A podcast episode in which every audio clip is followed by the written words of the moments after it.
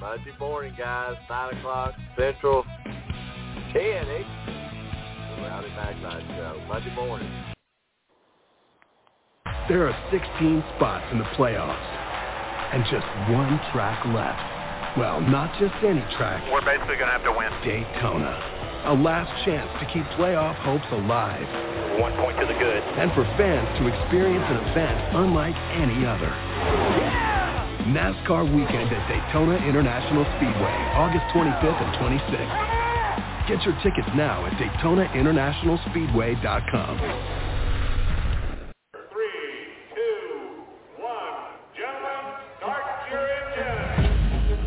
Not at the track?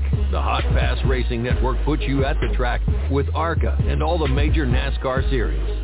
From Daytona to the final checkered flag, the Hot Pass Racing Network is your inside pass. All right, race fans, let's get rowdy. The next 60 minutes will be two men talking one thing and one thing only, racing. From the dirt tracks of the Carolinas to the super speedways of Daytona and Talladega, no race is too big or small for this duo. Ladies and gentlemen, these are our hosts, Rowdy Maglite and Kyle Magda. This is the Rowdy Maglite Show. All right, guys, gals, welcome back to Thursday night edition of the Rowdy Maglite Show. hey, it's just going to be me tonight. Excuse me. Still kind of uh, 12 weeks of a cold there. Come down to this clearing my throat every once in a while, which is good. Guys, uh, getting ready to roll into Michigan. Uh, the Arca Menards series will be there Friday. Always a great race. It'll be on FS1. Uh, I'm sure it'll be on MRN. Tune in, check it out. But uh, guys, we're going to listen to uh, the announcement that Xfinity made for next year, and I think this is great news, guys. Anytime you can get uh, exposure on the free network, it's good. It's good for Xfinity, and uh, let's let's listen to them talk about it.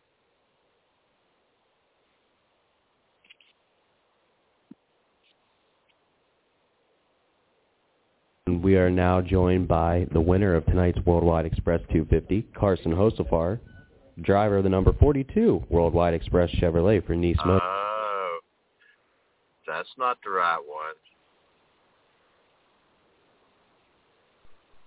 Congratulations, Carson. Here's the one we wanted to listen to first. Carson on All right. morning. Good morning, everyone, and thanks for joining us today to discuss this unprecedented partnership between NASCAR and the CW Network to air all NASCAR Xfinity Series races beginning in 2025. We are joined today by NASCAR Senior Vice President of Media and Productions, Brian Herbst, as well as the President of the CW Network, Dennis Miller. Brian, can you walk through the process of how this great partnership for the future of the Xfinity Series materialized? Also, can you talk about the highlights of the partnership? Certainly one being that the entire Xfinity Series will air on network for the first time ever.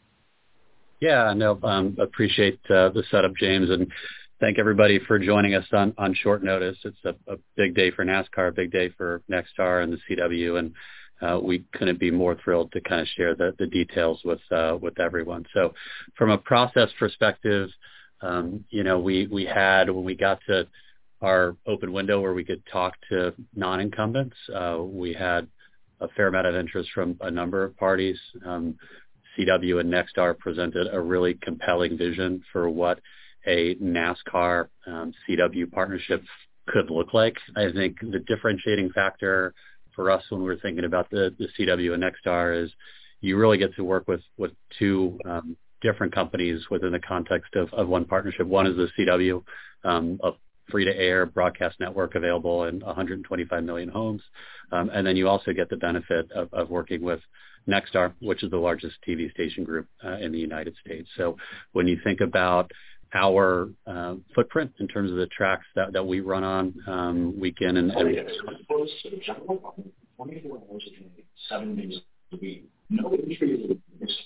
Sorry, I'm getting a little feedback. If everyone could please mute, thank you.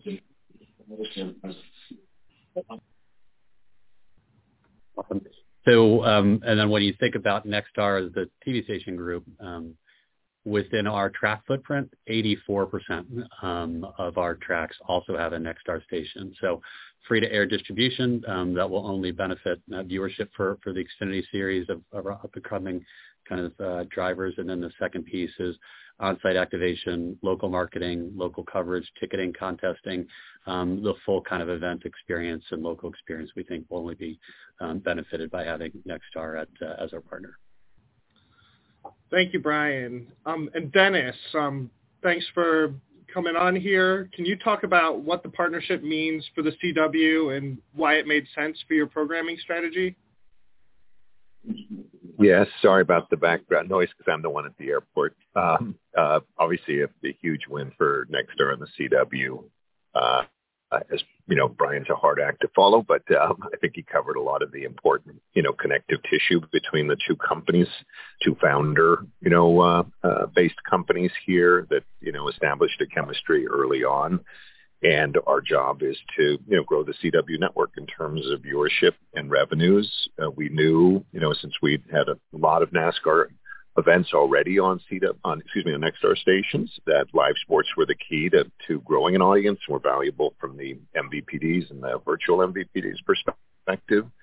Saw how loyal these fans were, you know, looked across the kind of rights uh, landscape and saw how Xfinity did versus NHL and UFC and Premier League, and you know felt like this was the best package that could help drive you know the asset value of the CW and provide you know great local programming. And when combined with the you know inside the NFL and then the ACC and now the CW, you know we wanted to establish you know 48 out of 52 weeks having uh, sports programming for our affiliates. So um, we couldn't be more delighted, as as Brian said, and you know the fact that our stations lined up so well. Advertisers were clamoring for you know for live sports here that never been on the CW before, and uh, you know this is going to be you know a very significant part of of kind of the growth trajectory for the CW. Thank you, Dennis. We'll now go to the media for questions. If you would please raise your hand within Zoom, and then we'll handle it on the back end. Once once you're called on, if you just state your name and affiliation and ask your question, and we'll get on with it. Thank you.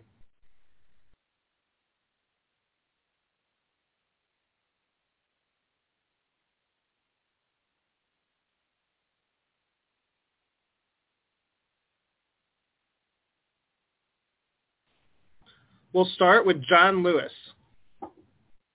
Hello. Uh, thanks for taking the time to do this today. Uh, unfortunately, I did have a bit of a technical issue, so I didn't hear uh, everything at the beginning. But uh, I did want to ask if you have not addressed this already.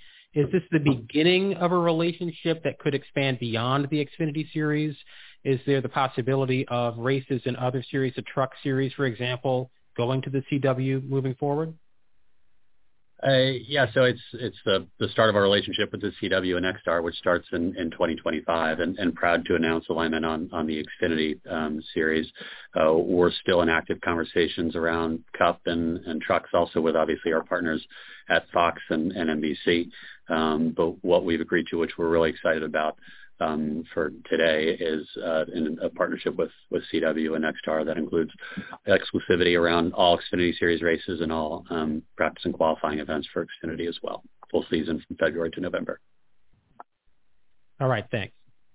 Thank you, John. Next, we'll go to Bob Pockrass from Fox Sports. Yeah, uh, Brian, I'm not sure if this is under your purview, but can you uh, do you know is it how much as far as economics for Xfinity Series teams? How much of an impact will this have? Can you give any sort of uh, thought, any sort of estimate on increase to their funding, or do you see this more as uh, being ability to be on broadcast all the time as increasing their value? Yeah, luckily I'm just a lowly TV guy, Bob. Um, so on the media rights side, this is just one step on the media rights um, process. Obviously, a lot uh, to work out on the Cup Series side um, as well. I know that um, obviously Steve Phelps and Steve O'Donnell, Ben Kennedy, Scott Prime, and, and others are having uh, ongoing conversations with the entire industry in terms of what the future of that um, revenue sharing relationship um, looks like. But it would, I wouldn't be in a position to comment on that um, at this time. And for Dennis, uh, we often ask on these deals, uh, how how active will you be as far as like the identity of the series? There's a lot of chatter about could this the Xfinity series be NASCAR's electric series? Do you have any uh, just how active do you anticipate the CW being as far as you know the kind of I guess the identity and the product on the track?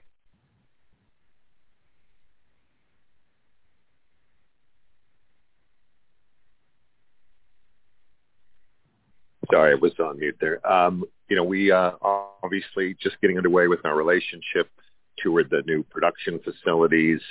I think the CW's history has been, you know, doing innovative programming and kind of culture defining programming. And we've seen, you know, to date what uh, what NASCAR has been able to deliver at the highest level. But you know, we certainly, you know, hope to build a, you know, a very strong relationship creatively uh, in terms of marketing, in terms of taking advantage of the, you know, the IP that they have, uh, take advantage of some of the great talent that is associated with NASCAR. So, you know, we're going to, uh, you know, spend as much time as we can with our new partners. This is our most significant, you know, investment to date. And so, you know, we just hope to be great partners and bring the best of what we know about broadcast television to NASCAR, and they're going to bring us their great, you know, IP. And uh, I think you'll see us just to continue to evolve to provide a great, you know, experience for for consumers. Thank you. Thank you, Bob. Next, we'll go to Jerry Jordan.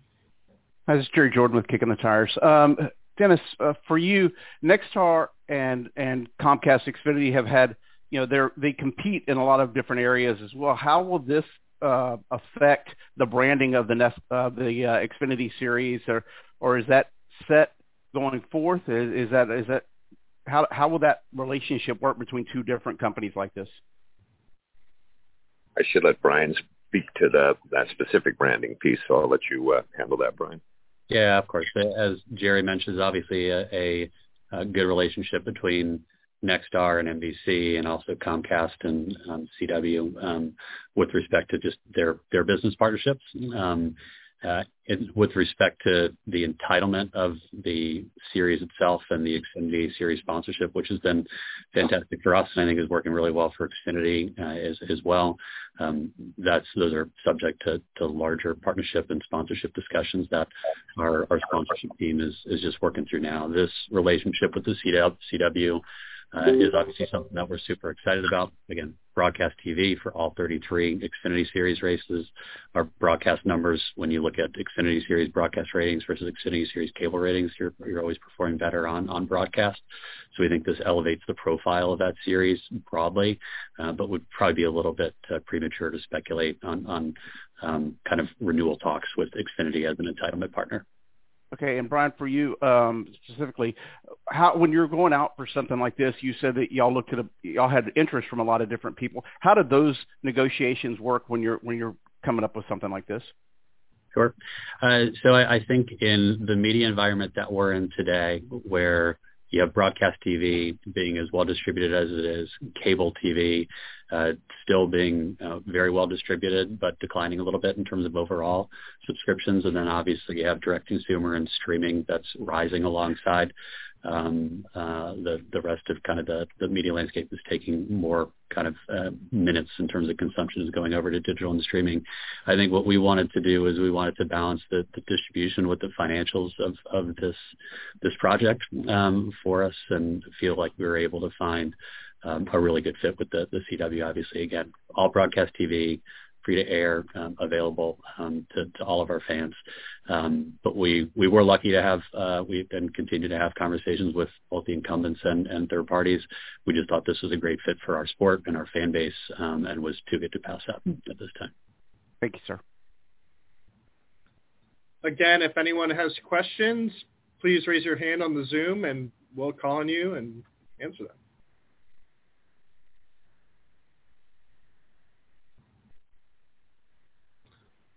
We'll go to Deb. Hi, Deb Williams with Auto Week. Um, even though FS1 is uh, cable, you've had the truck series on there where people always knew to go to FS1. Have you seen a growth there in the truck viewership, and is that the reason that you wanted to go with the Xfinity series on one sole network? The hope of um, people always knowing that's where they could go to watch the Xfinity races? You know, I do think anytime you can create a destination for an entire series, um, that probably helps in, in terms of um, conditioning our, our, our fans in terms of where to go, whether it's on Friday or Saturday or, or Sunday.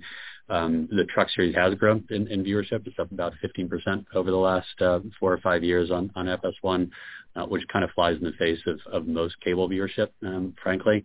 Um, but I, I think we wanted to develop a, a um, compelling proposition um, for the CW and Nexstar. I think they provided that in terms of their distribution footprint as well as kind of the station footprint. Um, and it just it happened to work out that a, a, full season of February to November coverage on the Xfinity Series um, side it, it worked well. And I think Dennis mentioned a little bit earlier as well. I think there's a a good uh, culture fit uh, between the two companies uh, as well, between NASCAR, the France family, and uh, Nexstar CW, also being a, a family-founded uh, company by, by Perry Sook. So I'm thrilled to get into to this partnership with uh, with them, and excited to to roll this out over the next year and a half.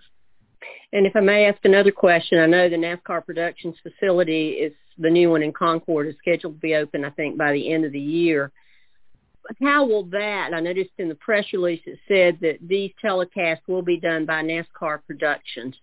So how does this new facility make this possible? Uh, yeah, great question. So the rollout of the new facility will start to do um, testing, essentially side-by-side testing of live events in Q4 of 2023, and it'll be fully operational in Q1 of, of 2024. It is a brand new building. It comes with brand new production technology, a heavy investment um, on behalf of uh, NASCAR and uh, the, the industry. Um, but we think it, makes a lot of sense with that new technology to, to partner with the CW to, to roll that out in coordination with NASCAR Productions, just so the group has an understanding kind of the scope of Productions operation today. We produce, we NASCAR Productions, sorry, produce all the Xfinity standalone races um, for either Fox or NBC. We produce all the trucks in the back half for FS1. We're producing that content. We're producing all of IMSA's races um, as well. All that comes out of NASCAR Productions. And with the new upgrade in production technology um, that we were having roll out um, in, in 2024, uh, we thought it made a, a, lot of sense to make sure that new technology and a new partner that we're working together on that uh, production plan. Okay, thank you.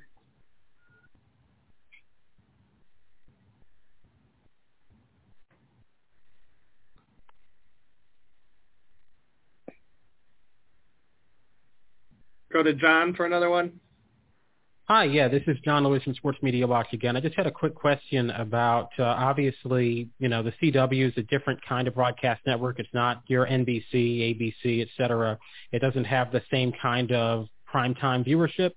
Uh, does that kind of open you up to some more creative time slots? Maybe there are some Friday night Xfinity races. Those will stay on Friday nights, even though it's over-the-air broadcast TV. Uh, maybe some Sunday night, well, uh, after a Cup Series race, for example. Uh, I think we'd still target uh, Saturday afternoons probably a little bit more on Saturday nights um, from a, a, scheduling perspective is what we're talking about with uh, with the CW. That's in early stages. Um, hopefully, we're not running on Sunday nights after Cup. If not, if we're doing, that's something that's um, Mother Nature has something to say um, about. So, um, yeah, the, the plan is Saturday afternoons and probably a little bit more on uh, Saturday evenings mm. um, for uh, the CW. I think when you look at their recent investments in uh, the Atlantic Coast Conference football. You could be looking at a, a Saturday in the fall where you have Xfinity practice and qualifying sessions leading into Atlantic Coast Conference football, leading into an Xfinity uh, Series race. So a, a really big block of, of sports programming, not to steal Dennis's thunder on, on the CW starting um, in, in 2025 and, and obviously earlier than that as well. All right. We're going to ask Brian to we're going to ask Brian to be our head of scheduling shortly because uh, that was extremely uh, articulate and well laid out about what the weekends could look like at the CW. All right, thank you. We're going to go back to Jerry, but after Jerry, um, please raise your hand if you have a question. After that, we'll have no more if there's no more hands raised. Thank you. Jerry? Hi guys, just just one more question for Dennis, and, and this is more to your demographic with uh, with the CW and the young drivers in the NASCAR Xfinity Series. When you say you were looking at other sports and things to bring on, how does that demographic work, and how how does this help with the target audience for what NASCAR and you guys both want to do um, in growing the the second tier series in the sport? Well, I think uh, it's a good question. I think our, as you know, know, the history of the CW has been a, under different ownership, a kind of young adult audience, uh, you know, delivery platform here. Uh, the linear broadcast has been, you know, younger than the, the other uh, broadcast networks, but still in the, you know, older range here. The digital app uh, that we own, that will, and as you know, we're getting broadcast and digital rights here, has skewed dramatically younger here. So we've got this kind of dual platform capability here. And, you know, we think between the, the kind of history of the programming the CW has done and what the brand stands for, that partnering it, uh, an up and coming, you know, Big Five network with a sport that is, you know, at least with Xfinity driving some of the younger racers, you know, up to the cup level here and establishing this just a nice kind of fit with how we're doing our brand management and you know where they want to go with Xfinity. So uh, it's again, as Brian had said earlier, it was a good cultural fit. Both brands hoping to do you know and build the same kind of audience awareness out there, and we have some flexibility between the linear broadcast and the digital app to take advantage of you know the breadth of our our audience out there. Thank you, sir. All right, we'll go to Jonathan now. Thank you very much. Uh, just a quick question. You know, we've heard a lot about you know the split between uh, teams and NASCAR and the tracks as far as the TV money. Do you have any uh, specifics on what that looks like for this deal? It's it's not a part of this uh, conversation, um, frankly. So I, I can't comment on the rev share between NASCAR, the teams, and, and the tracks. Okay. Thank you very much. All right. Um, unless we have any more, we're going to wrap it up right now. One last chance to raise your hand. Otherwise, we'll get this one moving. There are 16 spots in the playoffs and just one track left. Well, not just any track. We're basically going to have to win. Daytona. A last chance to keep playoff hopes alive. One point to the good. And for fans to experience an event unlike any other. NASCAR weekend at Daytona International Speedway, August 25th and 26th. Get your tickets now at DaytonaInternationalSpeedway.com.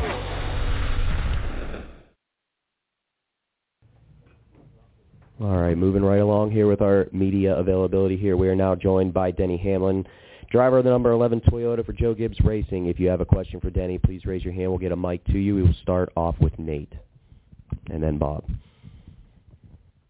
Uh, Nate Ryan, NBC Sports. Danny, I want to go back to something you said after Pocono where you said the rules of going for a win have changed in the last 10 years. Obviously, that coincides with the, the restructuring of the playoffs in 14. But is, was there a moment or have there been moments like when what you, the, the move you made at Pocono and Larson became an accepted way of doing business? or? Um, I think it it is become ex- I think has has become accepted certainly um, it's been more lenient, I think, from a media standpoint, a me- and a fan standpoint. You know, within reason, as long as it's not you know something crazy. Um, you know, again, it's not. It cha- it changes depending on how severe it is. You know, if you look at the Ty Gibbs, Brandon Jones thing, I, that certainly is like way over the top and things like that. But I think that uh, normal, you know, racing hard at, at the end of races for wins, it certainly seems like, you know, that's been kind of the mantra that has come about over the last 10, 10 years or so. It's, it's definitely been different. I mean, it doesn't mean that over the last 30 years that um, it hasn't happened, but it's just been more of a, you know, win at all costs type of mantra for sure. Just all because in 2014 it became wins are tied to playoff berths and advancement. Yeah. That's what changed it. Yeah, certainly. I think when they started giving playoff points and stage points, which that's what it was geared to do, right? Is make us more, um, you know, the sense of urgency to ramp up, knowing that regular season performance matters towards making it uh, to the Final Four with a shot. So that's, yeah, certainly. I think that that it did its the system's doing what it was designed to do. And uh, when William Byron was in here earlier, he was saying that the move you made and others have made, it's easier with the next gen car to kind of get on the inside. Would you agree with that? Has it become something yeah, you do? I, I um, it's so different with the next gen because it with the other car, the guy on the outside would use the air to make the inside guy loose. You see him, you'll see in the Xfinity series or Truck series, they'll when the guys on the outside, they'll pull. They want to get closer to the inside guy and get them loose, and sometimes they spin, sometimes they don't. But that's them manipulating the air to make it tough on that guy or or what have you. In the Cup car, it's the other way around. Like the power position's actually on the bottom, not the top. So it is certainly a lot different than than the other one. Bob. Yeah, Bob Pockrass, Fox Sports. I know Kyle's had some sprint car stuff, but have you guys talked or texted or anything? Uh, yeah, we've communicated. Yeah, and how'd that go? I I thought it went good. And looking back, like, would you do anything different if you had to do it all over again? I mean, it's really hard to say you do anything different. It's it's so split second, and you know, the win meant so much to me at that time. Um, you know, again, so many different records that that we could accomplish with that one win with the track, with Toyota, with myself personally. Um, it's hard to say in that moment I would do anything differently for sure. Um, you know, certainly I, I didn't like the outcome for him. I wish that you know he he could have finished second, but it just it was a one of those things where we just flat out ran out of room, and, and I made a split second decision to try to clear him instantly. And you can see from my onboard, I don't I don't see him right. I see him go up the track, and I don't know where he's at when I start to throttle up, and I'm saying, all right, I'm going to clear him. But when I didn't, it uh, you know I knew that uh, we were going to be in a bad spot. We're going to go to Randy, then Kelly, then Davey. Randy Hallman, Richmond Times Dispatch. Uh, last time we talked, Denny, you hadn't yet uh, spoken with uh, Kyle. Uh, did you guys come to the race together? I know you do sometimes. Uh, no, not not this time. Can you can you give us any more about what was said and and what the mood was? Not really. I mean, I think you know, similar to the Chase Chase Elliott incident. After you know, you know, he reached out to me. I, I just prefer to keep it private and between us. And you know, if they care to elaborate on it, that's that's totally fine. But I, you know, leave it up to them. Kelly and then Davey. Kelly Crandall, Racer.com. Uh, Denny, going back to what you just said about the system, and then looking at Twitter this week, you had responded to somebody pointing out that, well, you've been wrecked in the past. Are you having to maybe adjust your mindset and get more aggressive tying into Mm-hmm. what you said about the system? Because it kind of seems like, in a way, like you have to be more selfish, I think, in this Yeah. system, right, to, to succeed and try to get to deep in the playoffs and, ta- and and not worry so much about other people. Like you have to do what you have to do to, as cliche as that is, to get to Phoenix, right? Yeah, I mean, I think that it's so it's just different now. The the cars are closer together. The, the passing is more difficult than it's ever been. I mean, even Mark Martin would have to adjust his style in this type of car because you just the days of you know the gentleman letting the guy go and you'll just go get him later like that. It's just not. It's a different game nowadays, and I wish we could go back to those days, but that's that's not where we're at. You you have to adapt to where you're at. You adapt or you die. And so certainly um I feel like over the last few years I've I've decided to be more aggressive because I've got used up by aggressive, you know, and and it's hard to blame them at the time because it's like you know, especially in a race winning situation. Certainly, you're upset when someone just right rear hooks you or or you know runs right in the back in stage one and spins you out and puts you in the wall. That's one thing. Racing for the win is certainly a lot different than what it has been in the past, and you just you if you have one person willing to be aggressive and one not, aggressive will win every time. It, it's just the facts of it. And usually, you're not going to find two guys that are the nice guy at the end of these races anymore. Someone has to take it to the next level to, you know, want it. And then if you have two guys that really want it, you see what happens at Darlington, right? It's this person squeezed, next restart, okay, find this person squeezed. Like that's that's just what happens. And I, you know, th- I'm adamant that that's when the race fans win. That's when they get to see the the action and the passion they they want to see. So you said there about over the last two years you've had to get more aggressive, and I wanted to follow. I wanted to ask about that. Was there a moment where you decided, okay, I can't be the guy that gets used up. I have to start changing how I race now? I mean, honestly, I think it was after the Chastain thing for sure. I mean, I, I, I certainly I was very vocal about you know I need to do something, need to do something, and at the time the scales were like three to nothing, right? And and I just was very frustrated. My team was frustrated at me for not doing anything, and um, you know, and so the the mindset just just changed to, you know, and you know you got to put it out there that you're going to be aggressive because I think that um, you know if a guy runs into you, you're going to run right back into him, and that's just that's the way I've I've got to change things from this point forward because it's you know for the most part uh, it's it's been uh, tough results for us at the end of the race, especially the last three years. You know, it's been spun out of the lead three times, so it's really really tough. And so I just have said that you know it's it's time to be more aggressive. I certainly hate that it came at Kyle's expense for sure. I mean, if there's anyone in the field that I probably should protect, it, it's those guys, but it's you know or teammates. But man, it's that the win just meant a lot to me at the time, and and um, I, I made an attempt to pass them, and it, it didn't happen the way I in, intended for sure.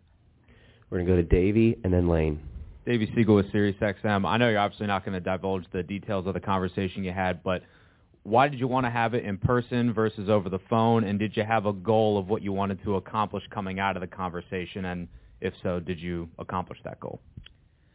Yeah, I mean, listen, there's there's always going to be a difference of opinion, and sometimes you have to agree to disagree, and that's okay.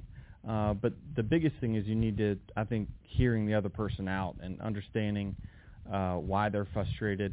Um, sometimes you, you know, when you get caught up in your own world and thinking about your own team and how important it is to them, you know, and you have an incident like that, it's you do need to sit down and take a second to hear the other side, and um, I, I totally understand that for sure.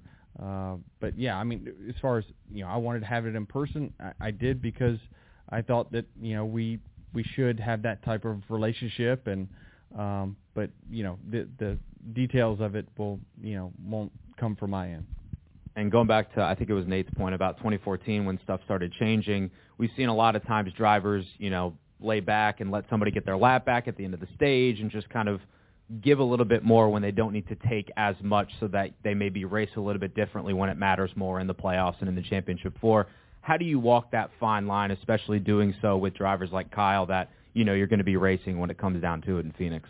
Yeah, I mean, I think that it's you're typically going to have these incidents with guys that are up front. Or, you know, that's because you're you're racing next to each other all the time. That you know they're they're going to be competitive every week. We're going to be competitive every week. So that's just part of it. But I think you know both sides understand you know that there's a bigger prize to be had, and certainly it, it probably meant as much to him at the time because he knows that he's just trying to get to Phoenix with a shot, same as we are. So um, it's it's just it's so different, and it is you know, a dog eat dog type of um, you know mentality now, and it's just and it seems like it's even grown on some of the older guys. It just it really is. I mean, short of maybe Martin, uh, he might be probably the cleanest guy in the garage, but um, but yeah, I mean he wins them.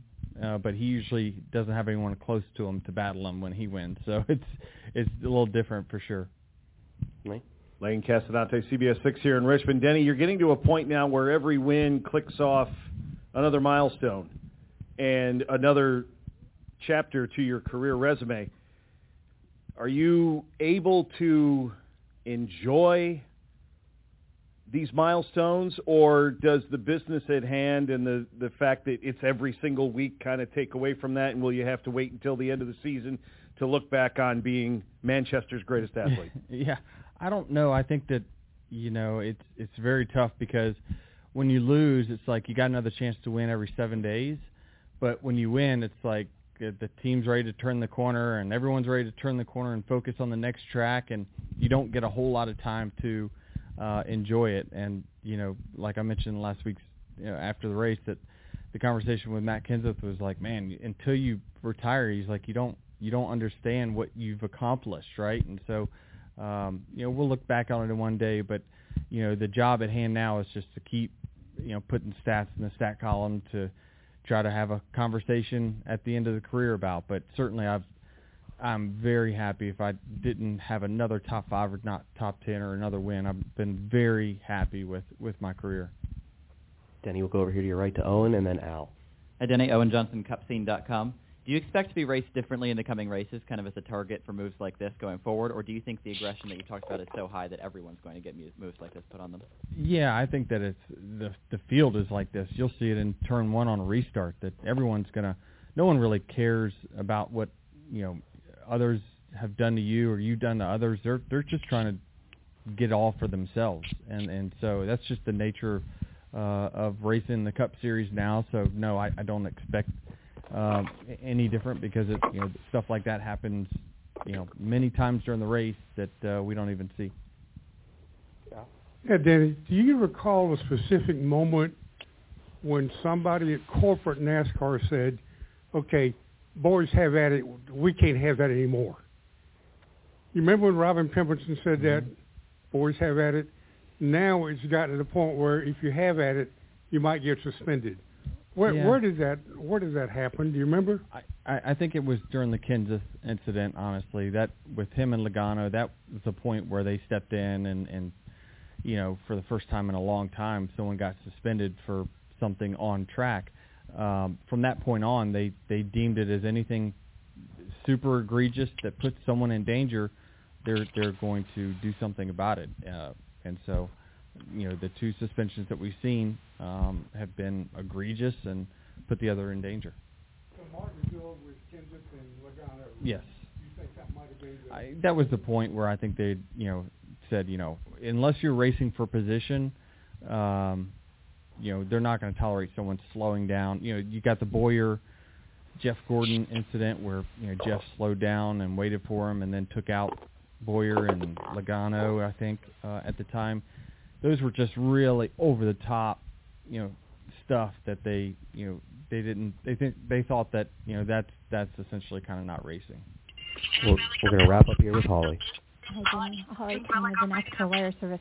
Um, over the course of covering the sport for decades, I've always had people say I'd wreck my best friend to win. And that's kind of you and Kyle were were good friends, are good friends. I'm assuming still. My point in all this is, do you think that also showing that you're willing to to take it door to door, even with somebody that you are good friends with, maybe establishes things for you as the season kind of winds down. People might be a little less likely to mess with you, so to speak. I mean, does it establish that this is how you're, you know, going to be?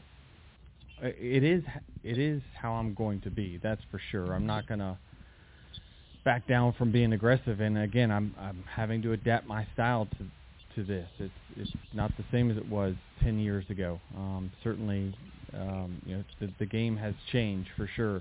Uh, but yeah, I think that the the fans should like that two people are willing to put any personal friendship aside when they go and compete um, on a racetrack on Sunday. I mean, that's again, that's when they win. Is that when you know they don't want to see someone let someone go. Um, that's just that's less entertaining, right? And we are in an entertainment business, so I think that um, you know the fans win in that instance.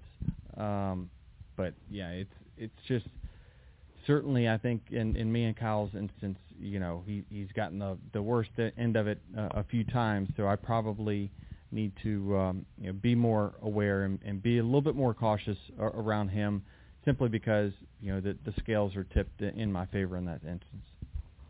Thank you very much, Denny. Good luck this weekend. And for those in here, we are now going to open our Cup qualifying bullpen. We've got a couple drivers out there now. We'll be available for scrum interviews. It'll close during practice and then reopen again during qualifying. Looks like we have Derek Kraus and Kevin Harvick available. Kevin, if you want to come right up here, is probably the most room. Put you right here. And put Derek right there then.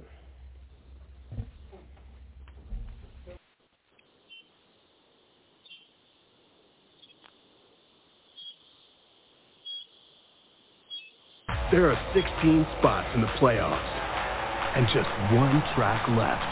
Well, not just any track. We're basically going to have to win. Daytona. A last chance to keep playoff hopes alive.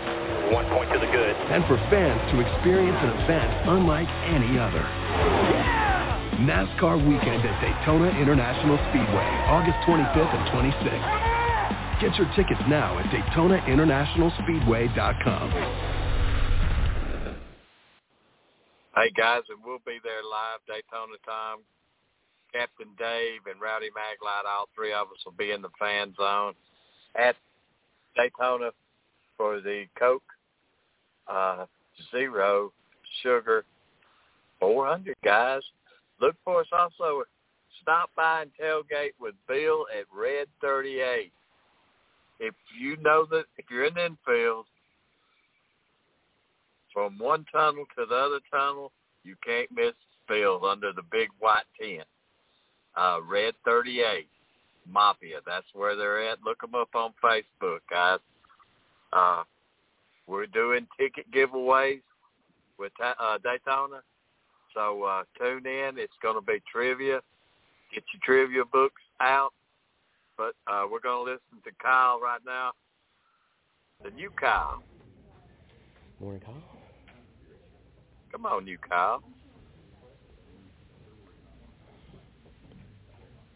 All right, everyone. We are going to continue with our media availabilities this morning. We are now joined by Kyle Busch, driver of the number 8 Chevrolet for Richard Childress Racing. If you have a question for Kyle, just raise your hand and we'll get you a mic and we'll jump right into the questions. We'll start with Nate over here and then Bob. Nate Ryan, NBC Sports.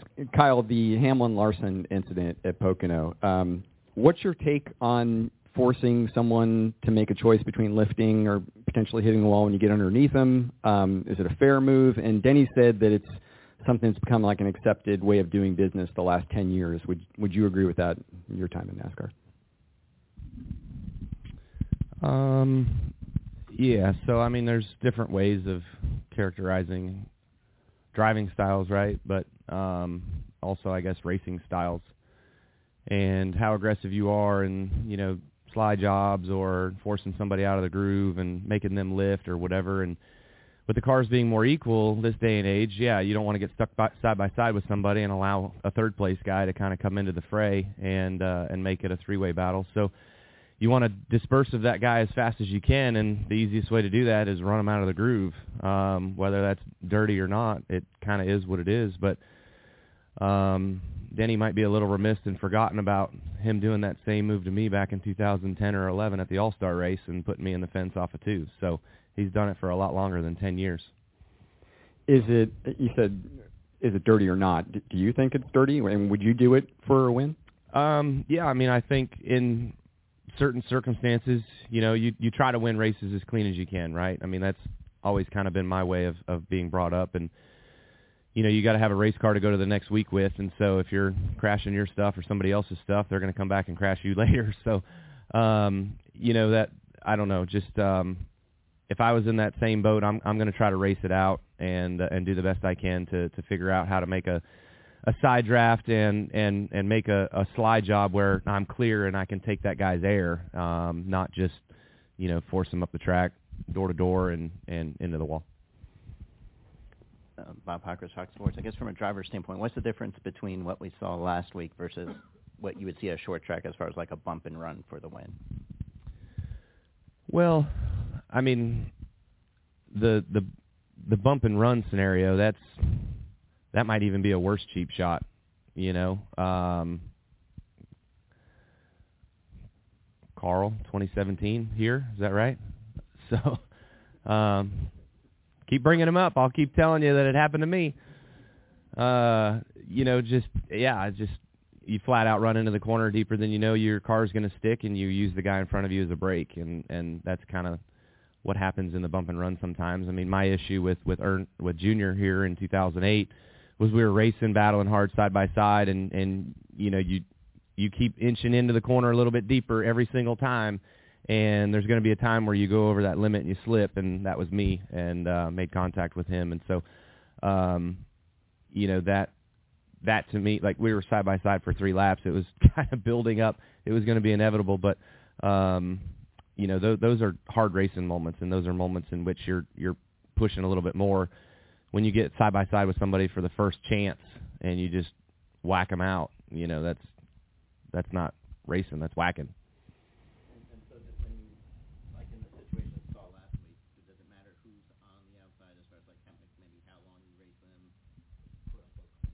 Yeah, yeah. No, it, I would I would say it definitely matters. You know who you're around and who you're racing with, and what their history is, and what your history with them is on on how they're you know going to be raced, um, or how you think you should race them. Go to Lane in the back.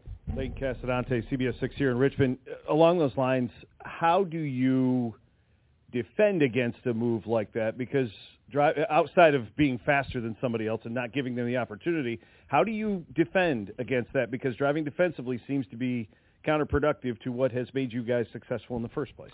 Yeah, I think that's the tough part, right? Um, you know, if you're Larson in that situation, do you just lift out of the gas once Denny gets alongside of you? No, like you have to put trust and faith in that guy that he's going to be able to run you as you would expect to be ran, um, and and not have to lift. I mean, if if Larson lifts and brushes the wall, he loses eight spots on that straightaway. You know, so um, really you're in a you're in a no-win situation uh, when you're that guy on the outside like that.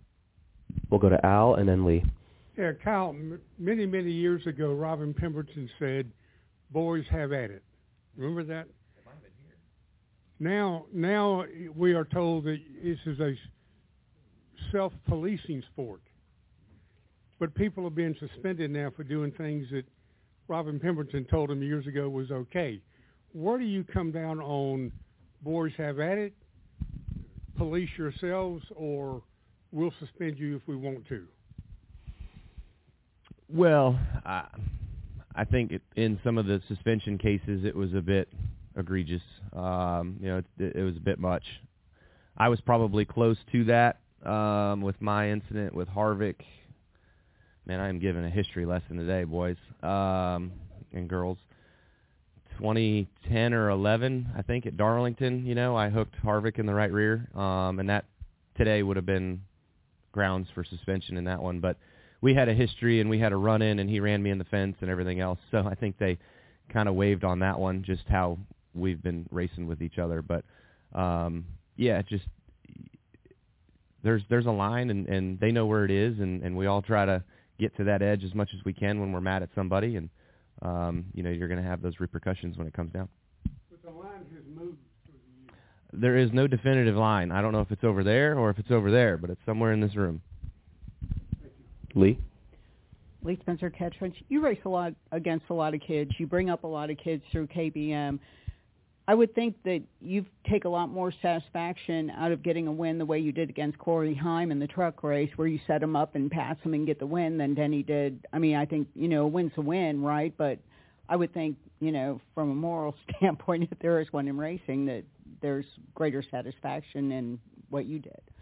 Yeah, um, there were definitely some other moments in that race where I was alongside of him and I was loose and I could have just stayed loose and stayed in the gas and ran into him and him wash out or whatever. But um, you know, I tried to keep our stuff as clean as we could and, and race it out and, and race it hard and clean for the finish. So, um, like I said, there's um, there's certain people that you're going to do that with, but then there's also how you're raised and your mentality of what you feel like is right and you know you you live by that by that moral so um you know it's i think larson's down probably four on denny at least right now so he's got a lot to get even And you won at Fontana in the spring. We're going to Michigan next week, which is you know similar track. How do you feel about going back to Michigan, and what do you think your chances are?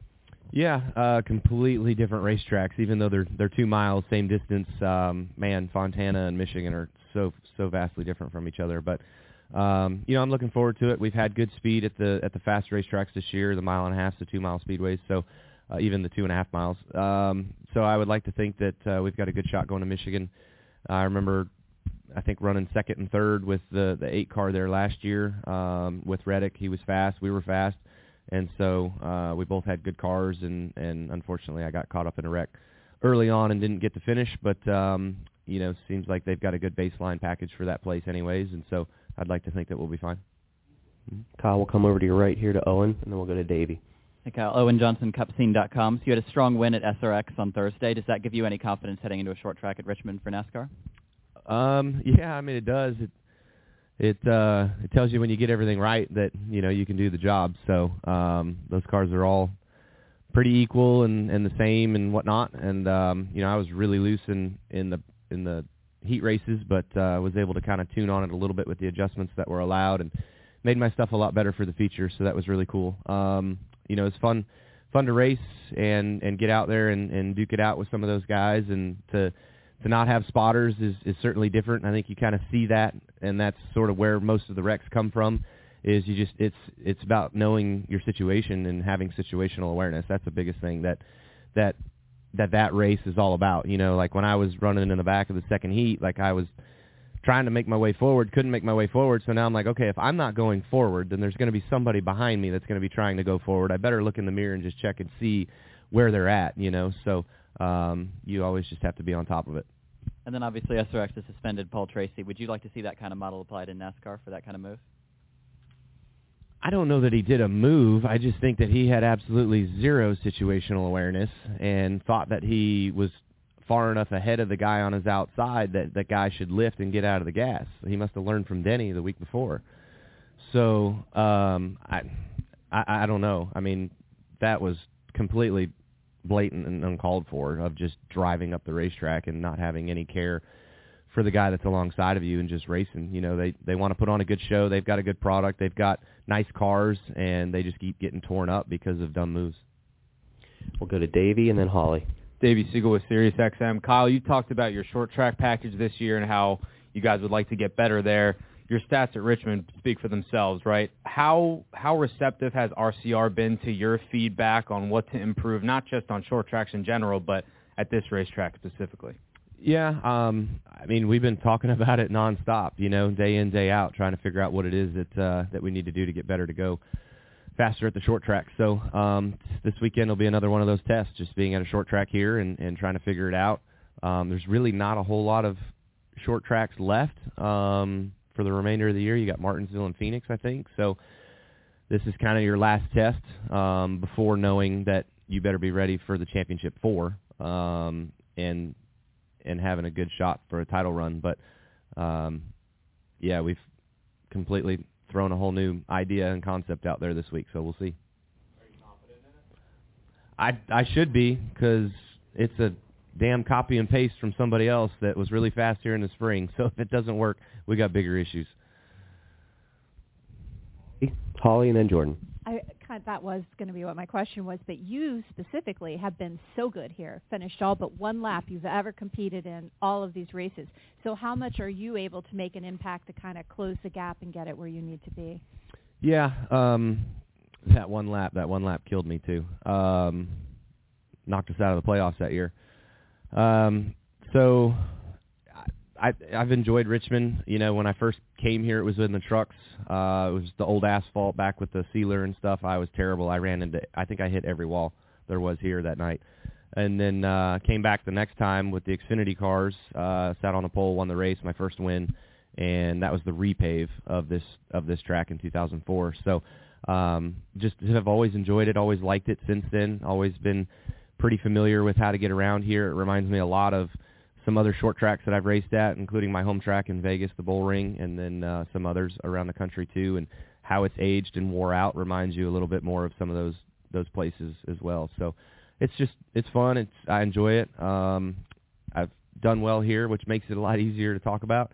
Uh, would love to go out here and, and get another another win or two, so I can uh, get myself closer to Richard's mark of the most wins here. Jordan. Jordan Bianchi, The Athletic, putting on your team owner hat. I'm looking at the Truck Series. Is there anything that NASCAR could do or the series can do as a whole to kind of uh, curb costs more than they already are? Um, find more money for us to race for. That's that's where that's where it comes from. I mean, the the the world of motorsports is not getting cheaper. That's for sure. Uh, people costs, tire costs, just inflation, everything um, is really gone up. You know, so the engine program with Ilmor was a was a great start of that, but um, those costs have now, I think, gone up 26% or something in the last two years or three years. So um, even that's you know taking a hurt, and we're our teams are flying less. You know, we're driving more. They drove here to Richmond um, because we just you can't you can't pay for that stuff. I mean, the flight costs have gone up 250 bucks a ticket per person, you know, to go to these races or something like that. So, yeah, it's uh, you got to race for more money. If it costs more money to go racing, you need more money, and and if there's no sponsors, you got to be able to race for more. Uh, kind of following up on that though, is as costs have gone up, has is there more that NASCAR can do in terms of juicing the, the purse money to coincide with the other costs that go along with fielding a team? It's no different than running a business, right? A race team is a business, and when your top line and your bottom line, like if you don't have enough top line, you know, your bottom line is going to be black or red, you know. So whatever it is in that in that space that you have to work with, you know what you have to work with and you know, most businesses operate on a 10 to 35% um profit range and I would say race teams probably operate within a negative 30% profit range, you know. So we're always spending more than uh than what we're bringing in and that's why it takes rich people to do it. Thank you for your time today, Kyle. Appreciate it. Best of luck this weekend. Great ending. Thank you.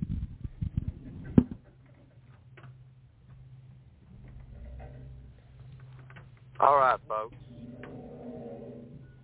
That was Kyle. Let me get him out of here. Uh, in a great situation. There are 16 spots in the playoffs and just one track left. Well, not just any track. We're basically going to have to win. Daytona. A last chance to keep playoff hopes alive. One point to the good. And for fans to experience an event unlike any other. NASCAR weekend at Daytona International Speedway, August 25th and 26th. Get your tickets now at DaytonaInternationalSpeedway.com. absolutely going to be a great weekend. Grab your tickets, come to the fan zone if you're down there. If you don't get to make it, we'll be doing lives on TikTok and on uh, probably on my YouTube channel. Also, we'll be downloading videos on both all social platforms: Instagram, Facebook, YouTube, and TikToks. So uh, a lot of followers. Follow me on TikTok. A lot of going on. So you'll have uh, Captain Dave, Daytona Time, and me all live. Also, I am going to be blessed enough to head up to Watkins Glen, folks. Uh, Daytona Time and I will be there. I get there th- uh, Thursday and fly out Tuesday, and the fo- that weekend is Daytona, so I'll have. two solid, well, actually three solid weeks because we got uh, Darlington Falls in there too. So that's back to driving. So, uh, guys, rooms are down. School's back in session. Take a little break. Go down and we'll watch the Coke Zero Sugar 400 we'll be back uh Monday morning, guys. We're we're we're, going to try something new here when we uh so we've got Michigan this week. Check that out. And then we've got Indianapolis, the Brickyard, and then Watkins Glen, Daytona, Darlington. I'm skipping Michigan didn't get to make it because I did the Watkins Glen deal. I've been to Michigan, and I love Michigan. I'm looking forward to getting back, but it's hard to get there in August. The June race was a breeze. August is tough. August is tough. It's hard to schedule it in there. I, I hate missing it. I, I, I, I All right, race fans. All right, race fans. We're getting rowdy and we're going to close her out. Thanks for tuning in. Kyle, man, get better.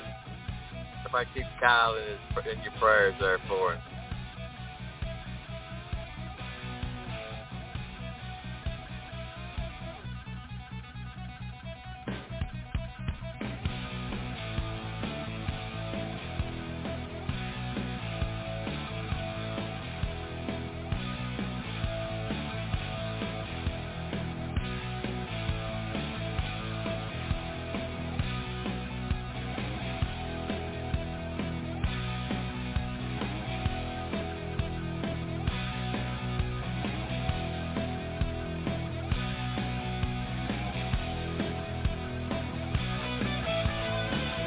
There are 16 spots in the playoffs and just one track left.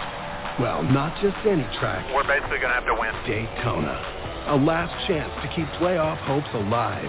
One point to the good. And for fans to experience an event unlike any other.